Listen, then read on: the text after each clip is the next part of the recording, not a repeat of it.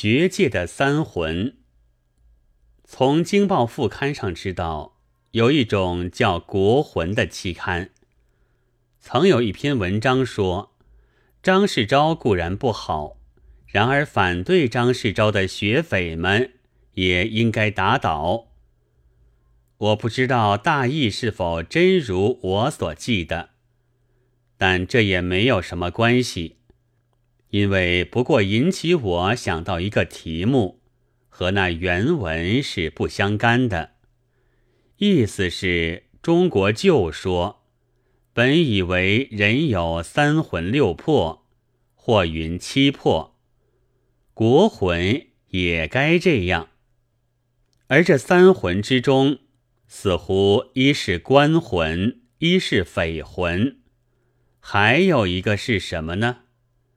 也许是民魂吧，我不很能够决定。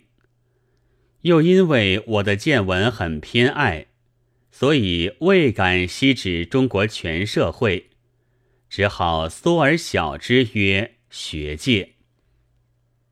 中国人的官瘾实在深，汉重孝廉而有埋而克木，宋重理学。而有高帽破靴，轻重贴阔而有且服然则。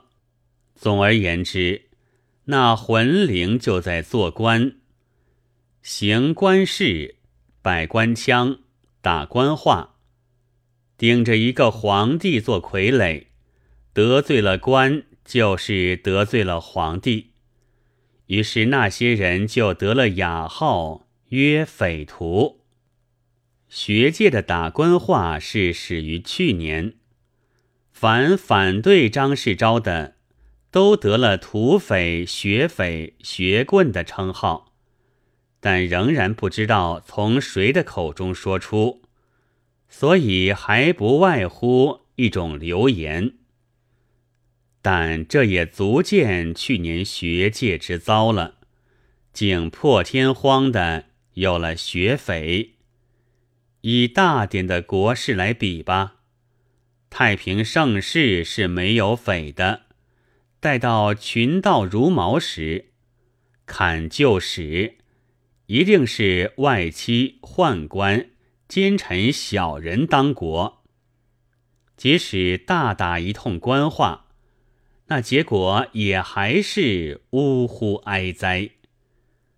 当这呜呼哀哉之前。小民便大抵相率而为道，所以我相信元曾先生的话。表面上看，只是些土匪与强盗，其实是农民革命军。那么社会不是改进了吗？并不。我虽然也被视为土匪之一，却并不想为老前辈们是非掩过。农民是不来夺取政权的。曾元先生又道：“任三五热心家将皇帝推倒，自己过皇帝瘾去。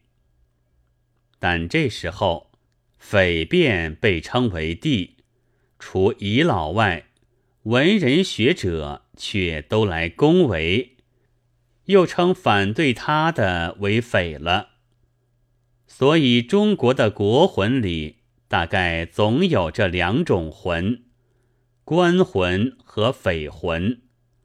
这也并非硬要将我辈的魂挤进国魂里去，贪图与教授名流的魂为伍，只因为事实仿佛是这样。社会诸色人等爱看双关告，也爱看四节村。望偏安巴蜀的刘玄德成功，也愿意打家劫舍的宋公明得法。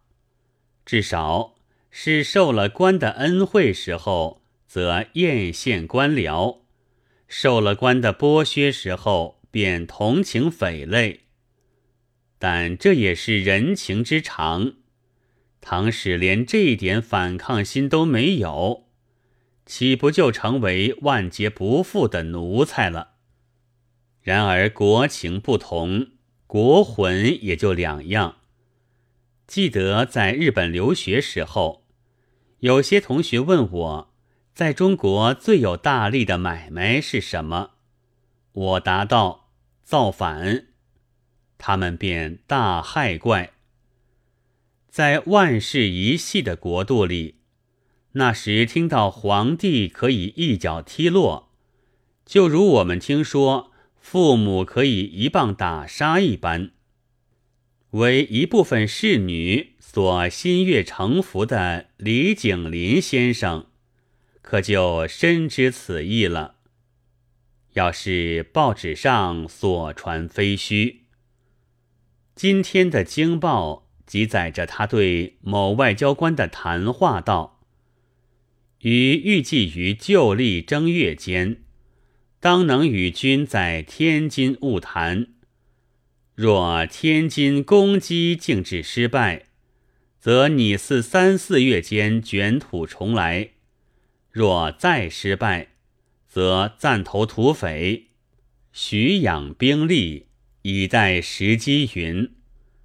但他所希望的不是做皇帝，那大概是因为中华民国之故吧。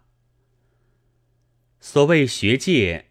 是一种发生较新的阶级，本该可以有将旧魂灵略加减洗之望了，但听到学官的官话和学匪的新名，则似乎还走着旧道路。那么，当然也得打倒的。这来打倒他的是民魂，是国魂的第三种。先前不很发扬，所以一闹之后，终不自取政权，而只任三五热心家将皇帝推倒，自己过皇帝瘾去了。唯有民魂是值得宝贵的，唯有它发扬起来，中国才有真进步。但是。当此连学界也倒走旧路的时候，怎能轻易的发挥得出来呢？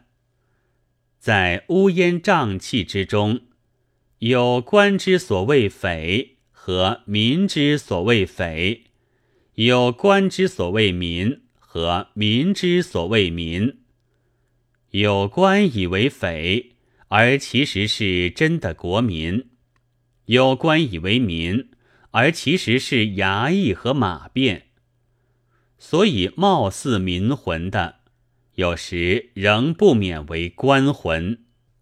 这是鉴别魂灵者所应该十分注意的。话又说远了，回到本题去。去年，自从张世钊提了整顿学风的招牌，上了教育总长的大任之后。学界里就官气弥漫，顺我者通，逆我者匪，官腔官话的余气，至今还没有完。但学界却也幸而因此分清了颜色，只是代表官魂的还不是张世钊，因为上头还有简善执政在，他至多不过做了一个官魂。现在是在天津，徐养兵力以待时机了。我不看假银，不知道说些什么话，官话呢，匪话呢，民话呢，衙役马变话呢。一月二十四日。